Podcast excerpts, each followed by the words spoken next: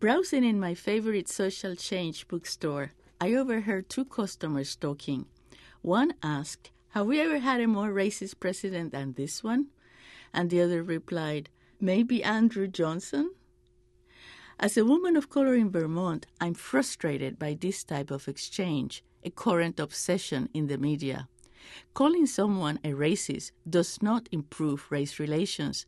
Rather, it usually leads to a give and take where racist is used as a personal and subjective insult which obscures the larger meaning of the word and threatens to trivialize institutional racism, one of the most urgent problems we face today.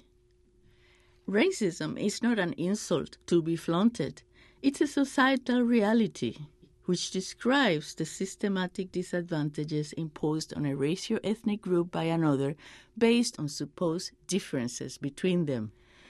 In this country, whites are deemed superior than others of color, and based on this fallacy, people of color are discriminated against in many ways.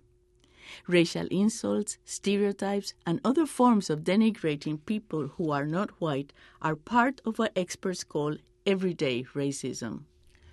But my concern is that when we focus on the racial harassment of individuals of color, we may avoid a serious debate about racist policies that impact whole populations of color, like the current policies and actions against immigrants, refugees, and asylum seekers of color, or the taking back of public and Native American land for private use and profit.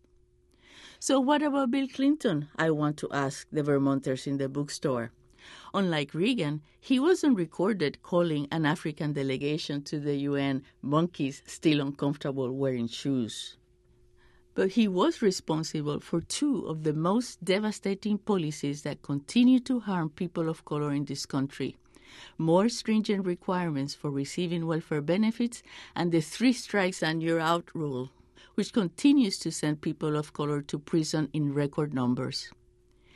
We need to confront the reality that, if examined honestly, all presidents have enacted racist policies because racism with a capital R is in the DNA of this country.